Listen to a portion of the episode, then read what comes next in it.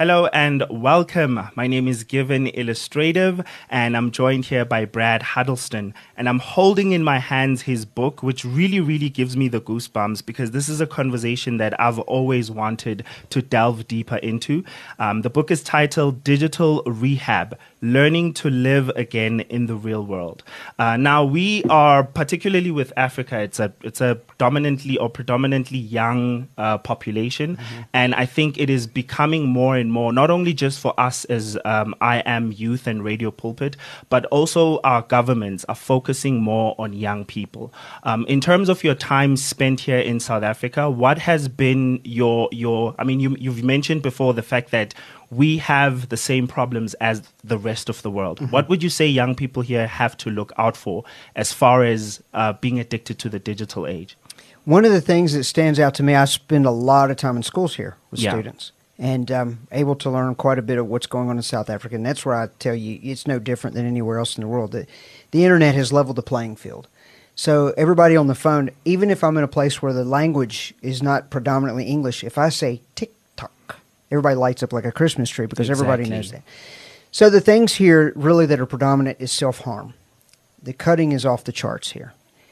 And uh, hardly a week goes by when I'm doing these tours that I don't see children. They'll come up to me. They trust me because yeah. I'm an outsider. And uh, I tell them I come here because I love you. I, I, come all this way and do all this because I care about you. I want nothing from you. I just come here to give you God's love.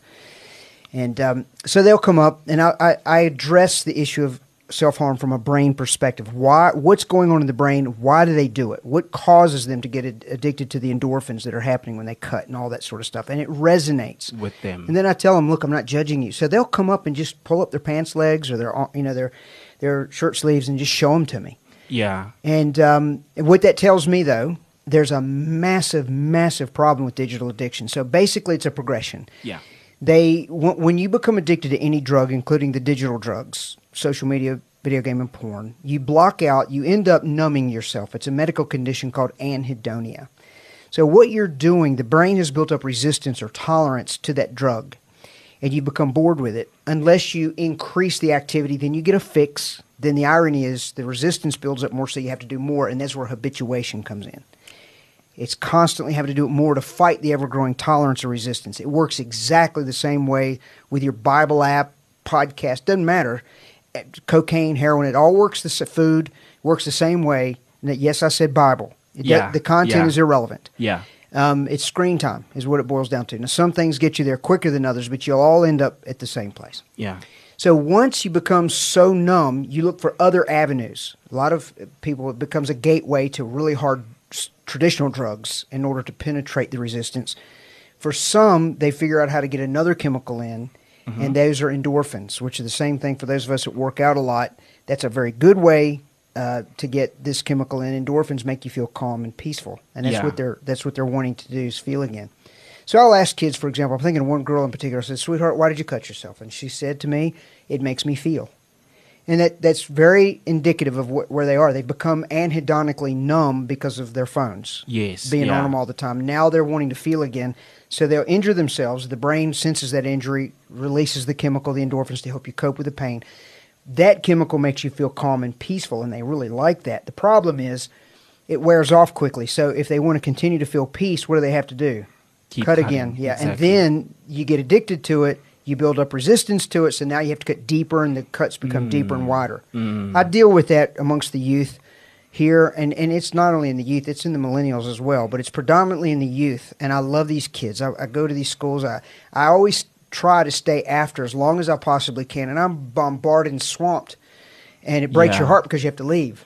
Yeah, that's that's actually the thing that uh, I love those two two things that you're highlighting. Uh, first, because if you're speaking to young people about such things, the assumption is nowadays is that you're just making it up and it's what you think and it's mm-hmm. how you feel.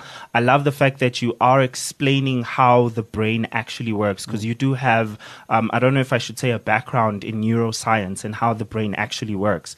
Um, and the other thing related to that is the fact that you are speaking to young people because you actually care. Yes, it's a burden just like you you don't do this with this level of spiritual warfare and all the problems that exist in this culture. You don't do this unless there's a profound call to do it. Exactly. And the empowerment from the from the baptism of the Holy Spirit that comes with that, which ultimately brings the, a tremendous amount of agape love that causes you to want to reach out to, to true bondage and things that are ugly, very ugly.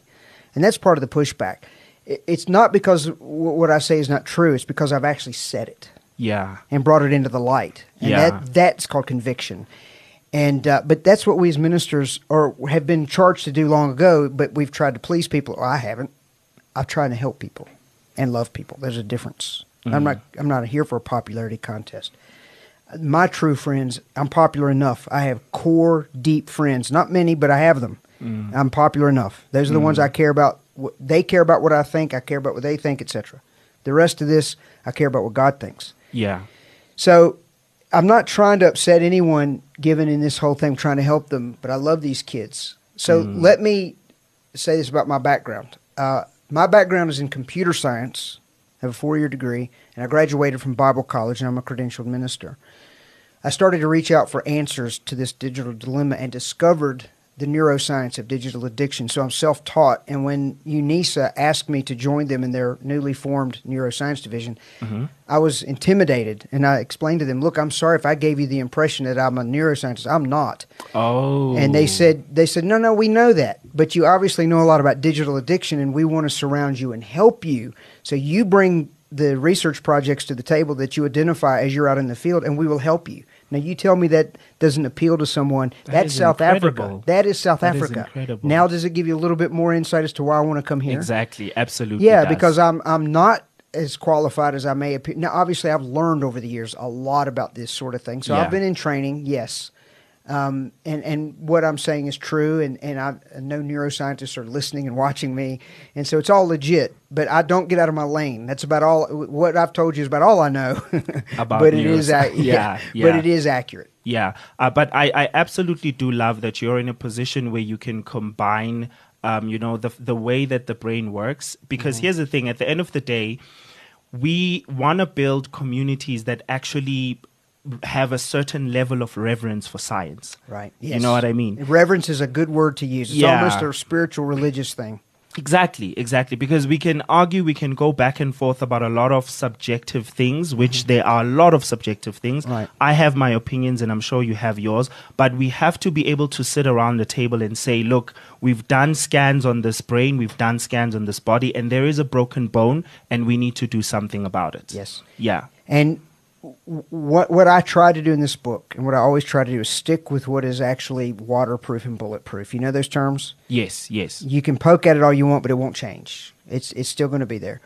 So when gamers, the people that give me the hardest time are not the porn addicts, not the social media addicts. It's the video gamers. Mm. They are belligerent.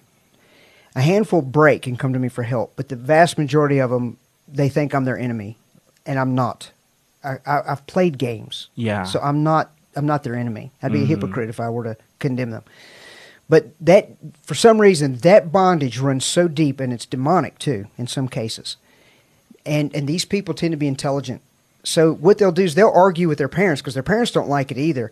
And they'll end up making their parents feel like that the, something wrong with the parents for thinking that Exactly. because they're so clever. But then I come up and I say, "Look, you're not fooling me, and I'm not afraid of you either. I'm I'm not afraid of your anger. I'm not afraid. Your parents are. I'm not. So I'm in your face. Mm, mm. And I'm, look, I'm a little fella. I'm not looking for a physical fight here. Yeah. It's just I'm not afraid of much, to be honest, except snakes. Yeah. I, I don't like snakes, but but I'm not afraid of them because I love them enough to say, look, you're an addict, and you, you you got all this talent. God has built in all this intelligence in you. What are you using it for? Twelve hours a day for gaming? What's the matter with you? Put your mm. pants on. Mm. Be a man. And let's let's get on with the things of God. That that's my message to him. It's not to condemn him to hell or anything Yeah. is to say you're wasting your life. How many years have you wasted in front of that screen justifying it just like a drug addict because that's what you are. Mm. But God's got plans for you. The plans that He has for you are not to harm you, they're to give you hope in the future. Get on with God and give your heart every bit of it to Him. Yeah. And watch all this passion that you have for this and these giftings that are being misplaced. Watch God work through you. It's going to be powerful. So that's my message to Him. Mm. I, I, I really, really want to just echo the fact that love them enough to confront them. Yeah. Because that's another thing that's sometimes difficult for parents. The fact that when you're a bit confrontational and in your kid's face, you might think that it's it's because you don't love them and you're actually making them feel bad and etc. But love them enough to confront Well, them. and I'm their uncle, right? Right, So I can yeah, get by with yeah. stuff that the parents can't. That's so true. That's so true. So that is Brad Huddleston with the book Digital Rehab: Learning to Live Again in the Real World. Give and thank you. Appreciate you, buddy. Awesome, awesome. So you heard Brad. He will speak on digital rehab, learning to live again in the real world on the 26th of October at 6:30 p.m. and 29th October at 9 a.m. at Entheos Family Church in Centurion. Tickets are for free, which I'm sure everybody's like for free, That's in our budget. right? Free is in our budget. So yeah, tickets are for free. Book today on Quicket uh, to secure your spot, um, and your spots are limited. As always, uh, spots will be limited. Now, Radio Pulpit brings these events to you in proud partnership with Entheos Group, Accelerated Education Enterprises, and Joy Magazine. You can visit radiopulpit.co.za and the Radio Pulpit Facebook page for more information.